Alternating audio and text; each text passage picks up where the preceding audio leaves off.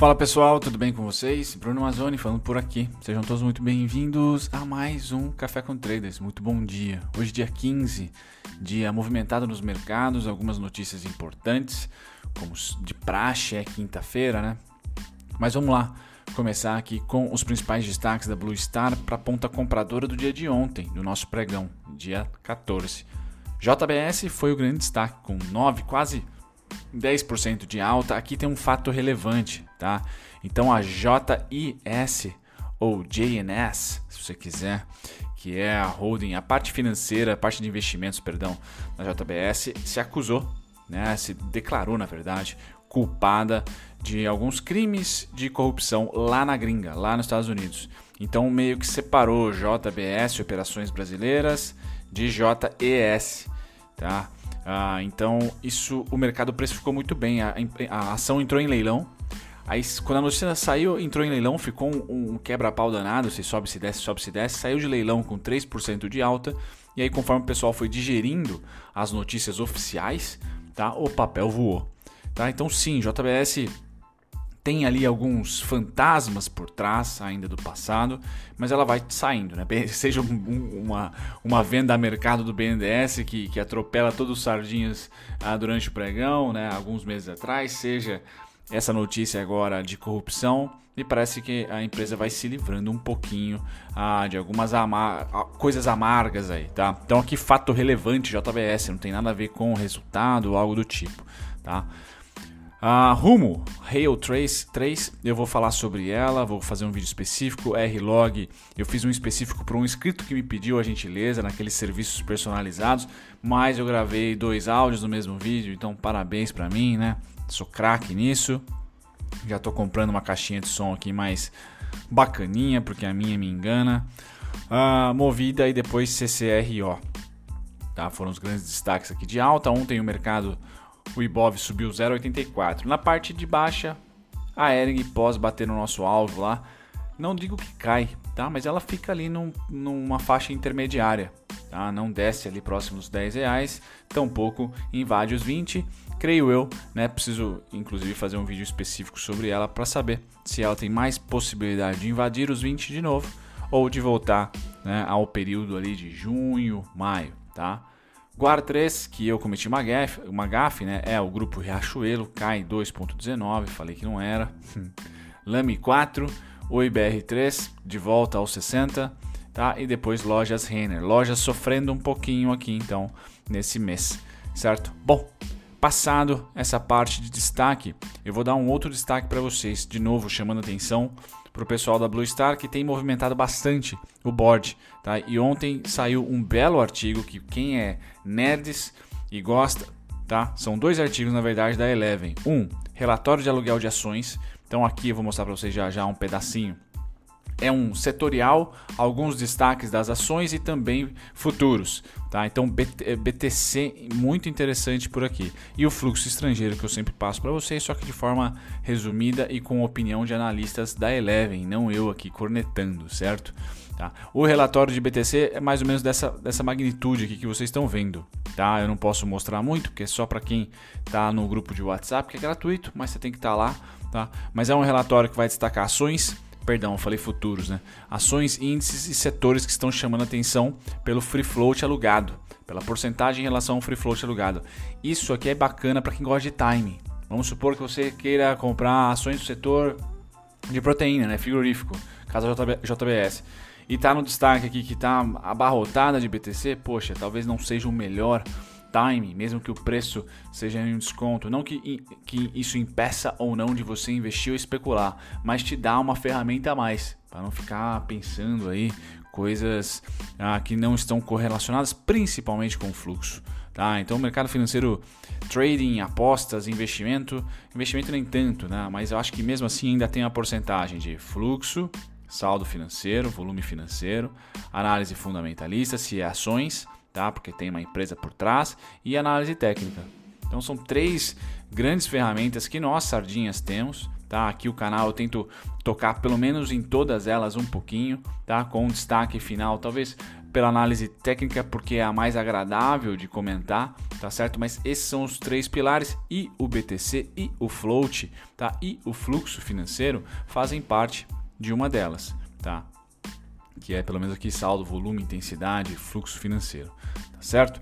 Bom, feito essa propaganda aqui desse artigo que está muito bom, vocês não vão demorar mais do que 5 minutinhos para ler, tá? Principalmente se você tiver interesse em algum setor específico, tá? Vamos para o fechamento do dia de ontem, então, tá? Como que foi o fechamento norte-americano no dia de ontem? S&P e Dow Jones caíram 0,66, S&P 0,58 Dow Jones. Hoje, tá? Quinta-feira, dia 15, mercado sangrento na Europa, então Europa cai, Alemanha quase 3%, e Reino Unido 2,25. Então, sim, é um dia não muito bacana pelo, pelo velho continente. Tá? Japão fechou com 0,51 de queda e Hong Kong também fecha amargo aqui com 2% de queda. Tá? Já já a gente vai ver os futuros para ver se esse humor também bate agora nos futuros. Petróleo continua nos 42, então né, o café com trader sendo efetivo aqui quando eu passei para vocês esse gráfico do petróleo. Tá? os dois grandes pontos de resistência, mas principalmente de lateralização. Então vocês podem perceber aqui que o preço tende a ficar um bom tempo por aqui, tá? Derrocou, teve azia, hoje tem estoque de petróleo, por exemplo, 36. Deu uma animadinha, eu acho que uma violinada até os 44, depois volta, tá? Deve ficar aqui em 2020, tá? Porque a gente não, pelo menos não tem na agenda aí nenhum grande, nenhuma grande mudança ou uma retomada monumental do consumo, tá? Para se aumentar o preço. Mas sempre bom olhar os estoques de petróleo. Eu só não tenho essa expectativa de aumento de demanda, certo? Bom, passado do petróleo, a gente vai para os metais. Né? Eu trago para você o ouro. Ouro lateralizando, mas lateralizando acima tá? do último topo rompido. Ou pelo menos na região do último topo rompido. O ouro deixou claro para mim, depois de um altíssimo volume aqui. Então, de novo, fluxo financeiro, tá? Mais uma artimanha aqui, uma das artimanhas que nós temos. Então esse preço 342 aqui, ponto 101, esse é o ouro B3, tá? O OSI, tá? Preço de baixo para cima é resistência, tá? De baixo para cima é resistência. Se, se romper, de cima para baixo será suporte e a única parada que eu tenho pós 342, se vier, é 367. Para baixo, caprichosamente, 30, 319, 387, ficou muito perto de bater, tá? E depois 314, 349, certo? Esse é o ouro, galera. Atualização para vocês, certo? Passado do ouro, a gente vai pro minério de ferro. Acho que eu até bato o olho aqui para vocês. Minério de ferro hoje lateralizando lá no 121, então ele deve ficar por lá um bom tempo, tá? Deve passar ali um bom tempo nessa região há um bom tempo nessa região aqui, ou seja, nesse último gap. Não creio que vá sair daqui nesse mês. Tá certo? Então nada de novo no front. A ideia é que sim, minha resistência 128 tá lá e tá forte, né? Não, não tá, o preço não tá muito pujante pós, tá? Eu só acredito em um movimento desse aqui, ó, tá? Nessa região. Certo? Bacana, passada no minério de ferro. A gente volta aqui para dar uma olhadinha no setor agrícola. Então café, cai hoje 0,45, algodão 0,15, de alta soja cai 0,40, trigo sobe 0,96 e o açúcar, grande destaque das últimas duas semanas, sobe 1,36. É o destaque de hoje, tá? Milho 0,19 de alta. Setor agora de proteína animal, tá? Que não somos nós. Vamos lá, gado de engorda, como é que tá? Sobe 0,24. Suínos voltam a subir forte. Então esse cara volátil mais volátil nas alturas, tá? Então lembra do, do gráfico de ontem que tinha uma região de equilíbrio, tá? Ele tá aqui, ó, próximo do, da máxima dessa região de equilíbrio. Então deve sentir igual o minério de ferro, deve lateralizar nessa região aqui entre 67 e 73, tá? Por ali. Não deve não deve vir para os 50, tampouco ah, para os 80, tá certo? Então deve ter um, um certo equilíbrio. Tá? Futuro de gado em de, de gado em pé, perdão, 0,44 de queda, nada a falar por aqui, nenhum grande destaque. Tá? Bom, a gente volta agora para falar dos índices futuros, para ver se o dia é vendedor também neles e sim. Né? Vocês estão vendo aqui que o S&P cai mais de 1%, Nasdaq mais de 1,60% e Dow 0,90%. Tá? Japão junto com DAX tá? Ah, caindo também, principalmente da Alemanha hoje puxando. Não tem correlação com a gente. Tem uma ótima, uma ótima notícia não, tem uma notícia bombástica hoje à tarde, Banco Central da União Europeia falando, tá certo? Temos também alguém tagarelando lá no, no Fed, mas não é o Powell, então menos intensidade ali de, de importância, mas ainda assim importante. Já já eu passo para vocês o calendário. Mas hoje é um dia vendedor no mundo, tá certo? Não sei se a gente vai roubar o, o, o cenário aqui por ser comoditizado, tá? Ah, mas acredito que a abertura será branda, tá? Será branda e barra queda, tá certo? Rolagem do índice futuro, muito cuidado. Ontem e hoje são dias de pancadaria. Na sexta-feira, amanhã, a gente pode analisar o fluxo, como que foi a entrada dos players nesse novo contrato do índice. Por isso que eu até vou pular o, o saldo dele. Vou direto para os juros, tá? Os juros não está mais protagonizando nenhum tipo de movimento, então a gente passa para o dólar. Dólar cada vez mais perdendo o fluxo, tá? Perdendo o fluxo. Então o destaque fica com o índice futuro, tá? Do Bovespa e principalmente o índice à vista. Quando eu pego o índice à vista aqui, bum, compras fortes. Fazia muito tempo que a gente não tinha compra.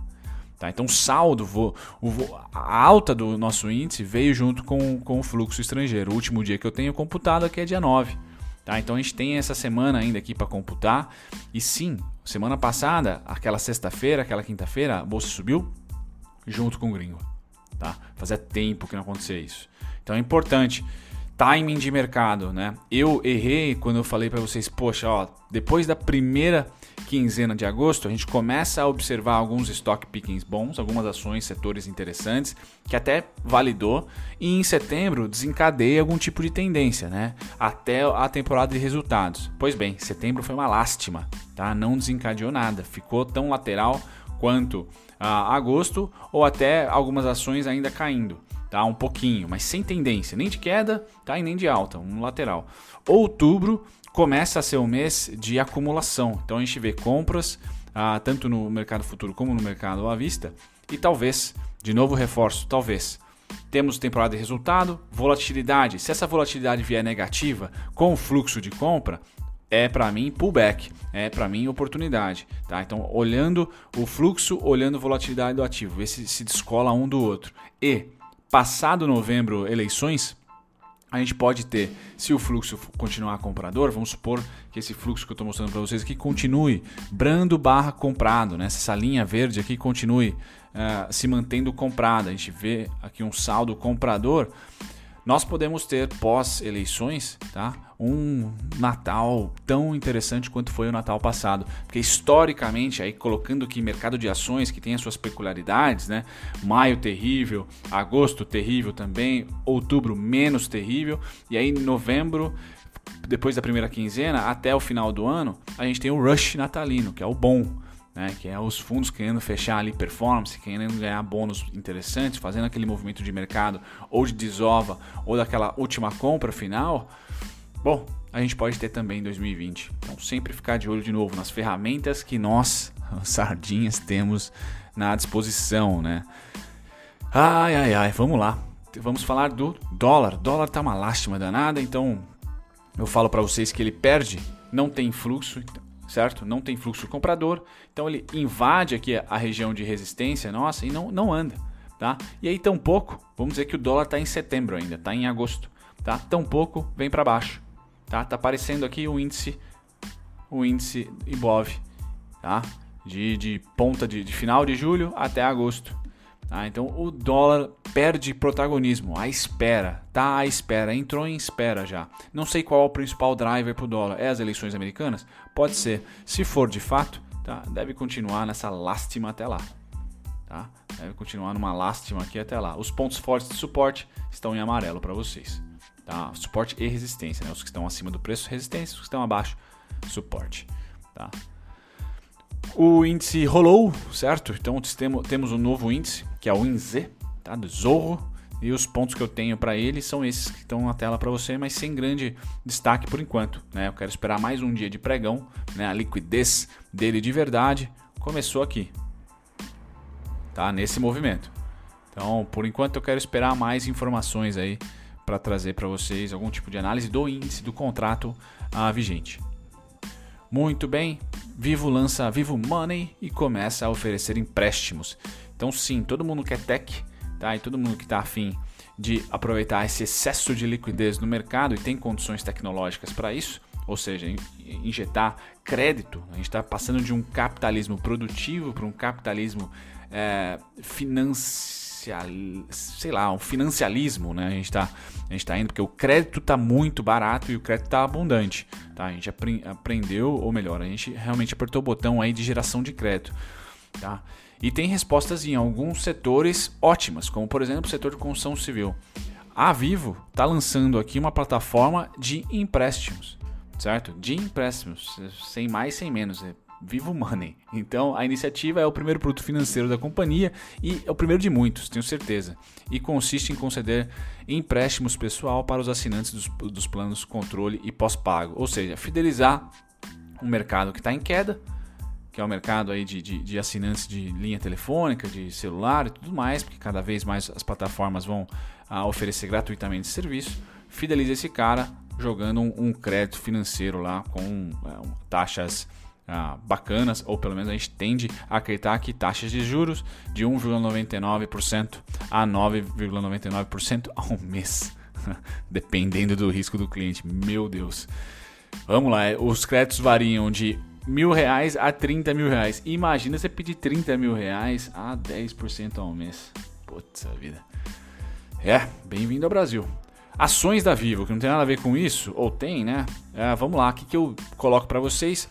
A Vivo foi uma ação muito técnica, tipo TOTUS, onde ela fez aqui para mim um grande suporte em 43, né? Demanda, projetei a partir desse topo e ela subiu, só que não subiu em tendência, né? Ela não fez esse movimento tampouco esse movimento. Tá? Ela fez um miguezinho aqui, tá certo? Então, nesse momento, né, eu não tenho nenhum interesse nela, só vou ter interesse nela nessa configuração atual. Se ela pular para cima dos 47,72, 47,85, tá? Então, nessa configuração aqui atual, se ela fizer isso aqui, ela volta a ser compradora para mim. Se não, o mais provável que eu analiso, ela mandar mais uma vez essa demanda de venda aqui, né? Cerca aí de cerca aí de 12 reais aproximadamente. Tá? Ela variou 12 reais aqui, aqui ela variou tá, 16, mas é a mesma condição de uh, percentual, certo? Então, simetria acontecendo aqui na Vivo, tá certo? Nesse momento eu só me interesso com o comportamento técnico aqui dos comprados vencendo essa região dos 47, tá? E testando de cima para baixo, porque aí eu tendo a acreditar que não é o fluxo vendedor que vem para frente, né? que está que tá acontecendo. Agora é o comprador. E aí o comprador é bem grande. Tá? A gente continua tendência para cima. Certo? Passado da Vivo, a gente vai para mega especulação aqui da MMX. Eu sei que vocês me cobraram muito, mas eu sou cego e totalmente ineficiente em ações como a Mundial ou MMX, né? OGX, na época lá do, do Tubarão, lá do, do Poço sobe muito e, não tem condição técnica e gap para tudo que é lado, falta de liquidez. Qual é a única condição que eu tenho para dizer para vocês? Acho que o mais importante, na normalidade, ou seja, chega de, de, de, de, condições extraordinárias de preço, que eu nem faço ideia do motivo pelo qual, na normalidade eu acho que o preço vai ficar aqui, ó. certo? 13,41 suporte, 17,31 fechou lá, né? Então de cima para baixo suporte, de baixo para cima resistência, e o único alvo que eu tenho 28 e 66, eliminei totalmente esse gap aqui, que é um gap de, de, de reversão aqui, né? Para mim, não tem um bebê abandonado com, com, com um tipo de engolfo de baixa, que tem vários nomes para esse, esse fundamento aqui, esse, esse grupo de candles aqui, esse par de candles, mas assim, eu corto eles, fico com essa negociação aqui, que inclusive foi a maior da negociação da MMX. Certo? Então, esses aqui são os pontos que eu tenho para baixo é deságue, né? Para mim, para baixo, ela voltaria aqui a ser uma penny stock. Tem que ficar em cima desses, desses pontos. Certo? Passando aqui de mega especulação, a gente vem para uma ação que tem bastante liquidez e é querida, né, pelo mercado por ser comércio eletrônico, tá?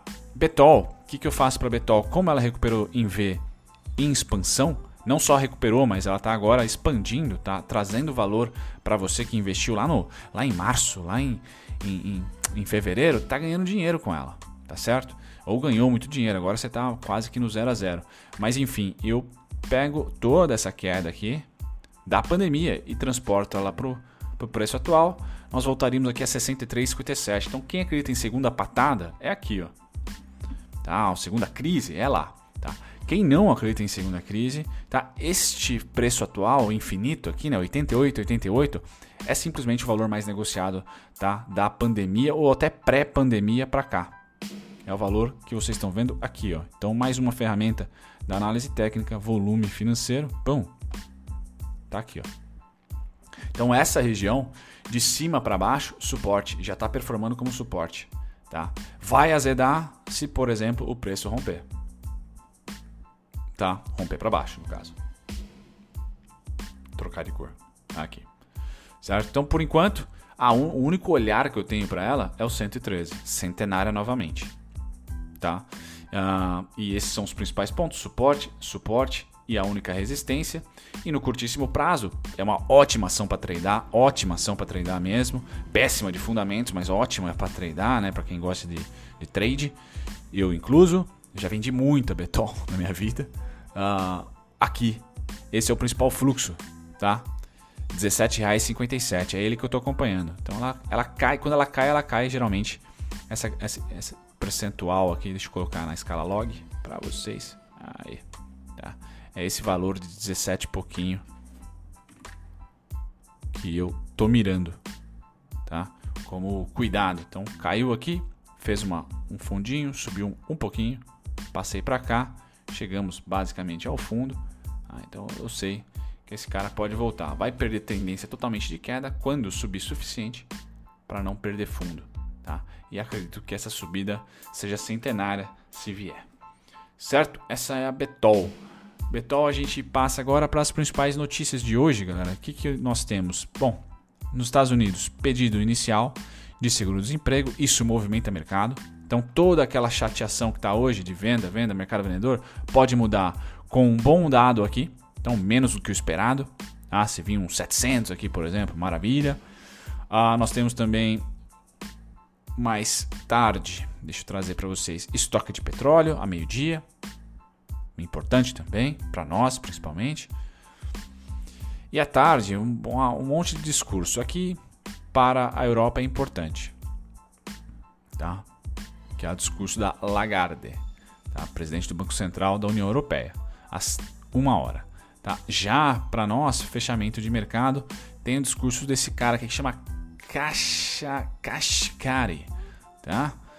Ah, muito bem. Assistente do Tesouro, um pouquinho aqui de política econômica tá? e monetária lá norte-americana, para quem gosta, mas é só depois do, fechão, do, do, fechamento do pregão, tá? principalmente dos futuros aqui a 6. Certo? Por isso, com, com isso, perdão, fico por aqui, galera. Espero que vocês tenham gostado. Até o próximo café. Estarei hoje sim ou talvez, eu não sei se eu vou estar no chat o tempo todo, mas pelo menos no começo sim. Tchau, tchau. Muito obrigado a você por ter ficado até o final. Nem sempre eu apareço durante os vídeos, então deixa eu aqui me apresentar. Meu nome é Bruno Mazzoni, sou analista CNPIT. Estou aqui no YouTube já há próximos de dois anos, tá? Sempre comentando sobre ativos específicos ou um grupo de ativos. Então convido você que ficou até o final a visitar a minha descrição, tem lá todos os conteúdos meus gratuitos para você que aprender sobre análise técnica, aprender sobre valuation, análise fundamentalista, tá certo? E também outros conteúdos curiosos sobre o mercado financeiro. E se você quer assistir sobre um ativo em específico, uma ação em específico, vá na aba playlists e digite tá, o ticker ou o nome da empresa, mas principalmente o ticker da ação e eu vou ter com certeza um vídeo para você lá, tá certo? Me apresento e fico por aqui. Até o próximo vídeo. Tchau, tchau.